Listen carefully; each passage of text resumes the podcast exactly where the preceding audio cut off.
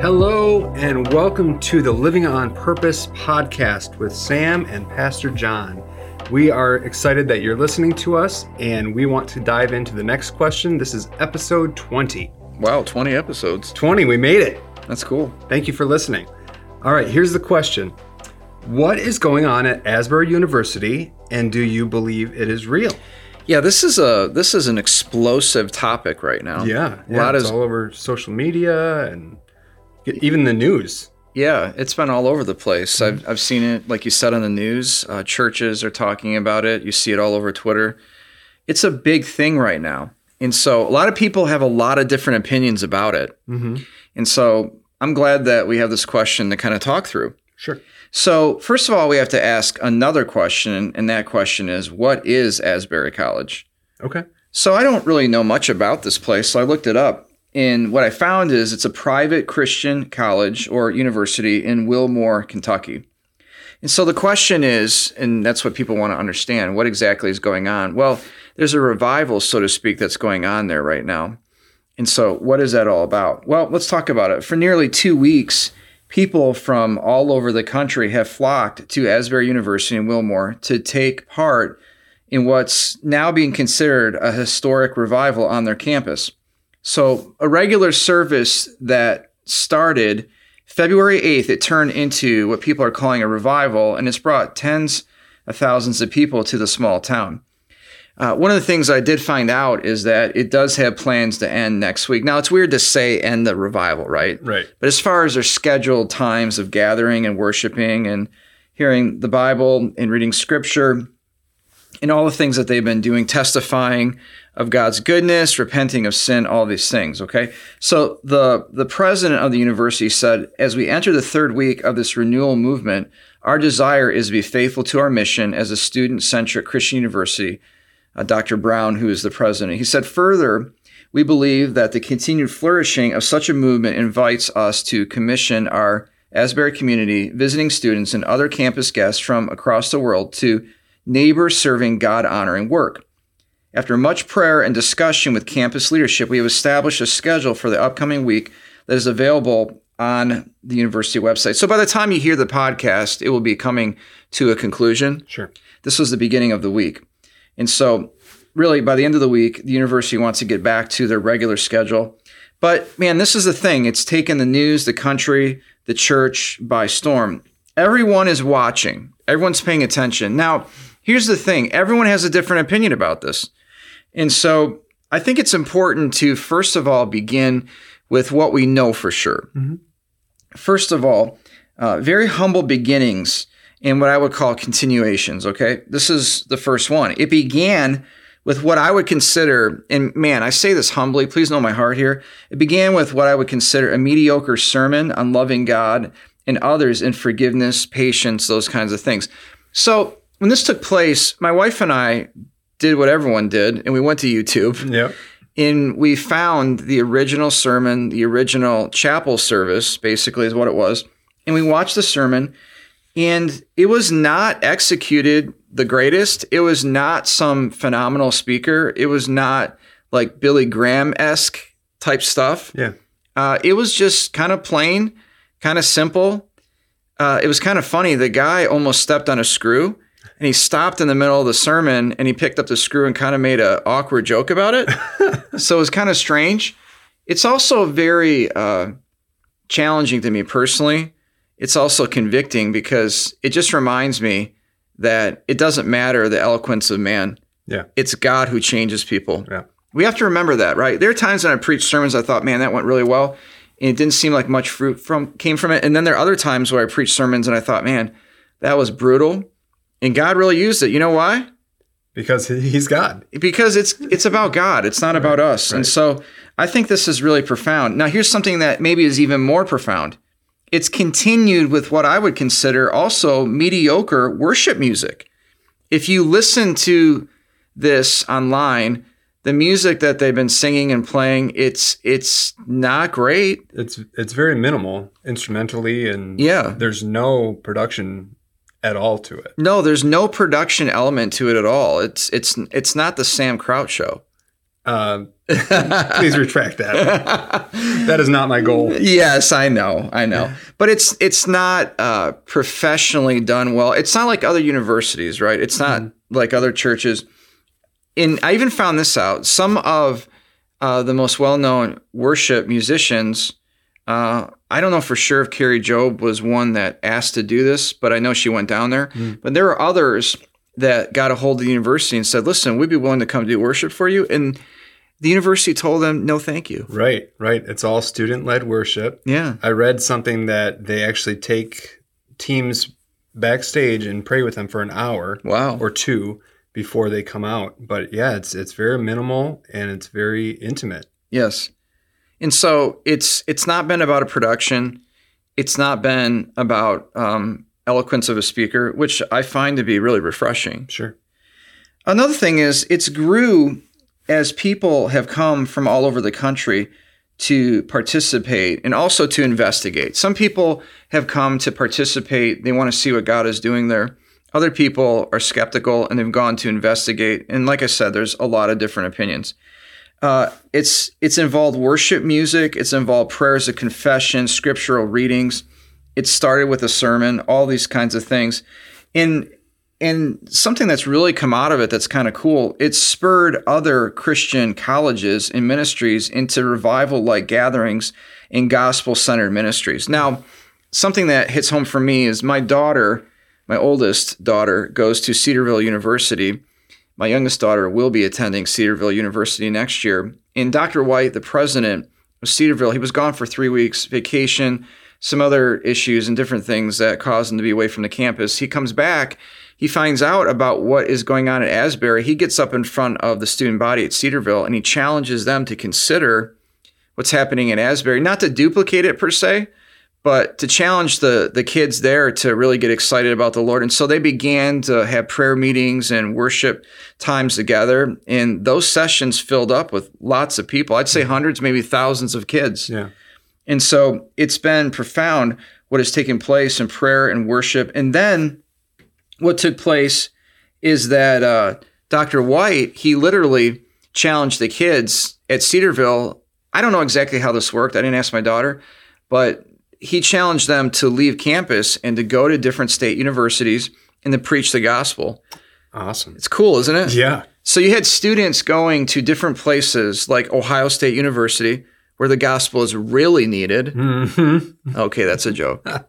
and then also uh, students, and just in light of what took place at Michigan State with the shooting, there were Cedarville students on campus at Michigan State. So they literally left Ohio and they were going into other states. My daughter went with a group into Kentucky, another Christian college, and uh, they were going around the campus uh, and they were telling people about Jesus. That's what it's all about. So it's incredible what has happened from this revival at Asbury. Mm-hmm. Now, what would be my concerns with it? I do have a couple of concerns and I do want to share those concerns. I want you to understand that I'm not trying to be negative. I just think it's important for us to look at everything whenever we're determining if something is of God, if something is ordained by God. Do I believe this is of God? I have a hard time saying no to that. Mm-hmm. And so I would say, as of what I know now, yes, God is doing something cool. Yeah. But there are some concerns as well. The first one is that revival cannot be manufactured, it's a movement of God and God alone. Now, if you go to Asbury's website, it literally says on their website Asbury University has been known through the years for its history of great revivals. There have been several occasions when significant moves of the Holy Spirit have swept the campus and reached across the nation. Now, that may be true. I struggle with that a little bit when I hear that they put that on their website because, you know, it's something that God does, not what you do. And I don't know that they're trying to be proud about that. I just think that we just have to be very careful when it comes to manufacturing something like and I, am always thinking of that when it comes to my preaching style because i'm very energetic and emotional um, and motivational but at the end of the day sometimes it's the most boring simplistic just doesn't have a whole lot of personality to it moments where god does something miraculous mm-hmm. and so revival cannot be manufactured. So I would just say this, uh, and I'll talk about it more in just a few moments, what I really believe revival is. but it's important to understand it can't be manufactured. So you might ask the question Do you believe that Asbury is manufacturing it? As of right now, I do not believe that. Mm-hmm. But I think over time, we'll see what comes of it. Yeah, yeah. Another uh, consideration that uh, does uh, concern me is that some of their doctrine would not be where I stand. Uh, they are what's called Wesleyan holiness tradition.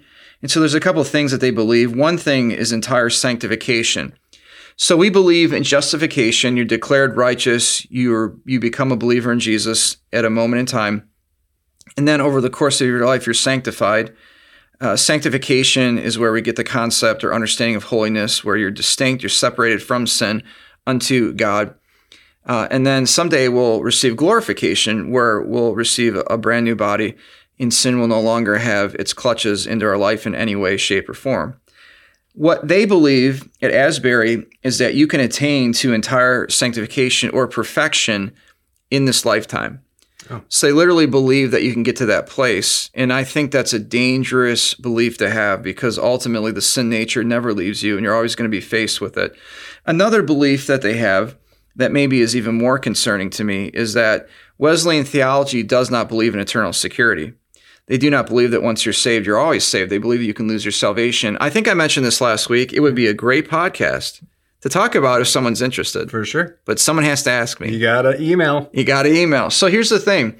The reality is is that um, that does change how you live your life. If you believe that you can lose your salvation, then you're in what's called an Arminian type of view where you know you believe you gained salvation. Now, not necessarily by your own good works, people would say, but the tension is if you believe you can lose your salvation, then you're always going to be living in this place where you're focused on works instead of grace. Yeah. And I think that's really important to understand this. And so, as believers in Jesus, once you are sealed with the Holy Spirit, you cannot be unsealed.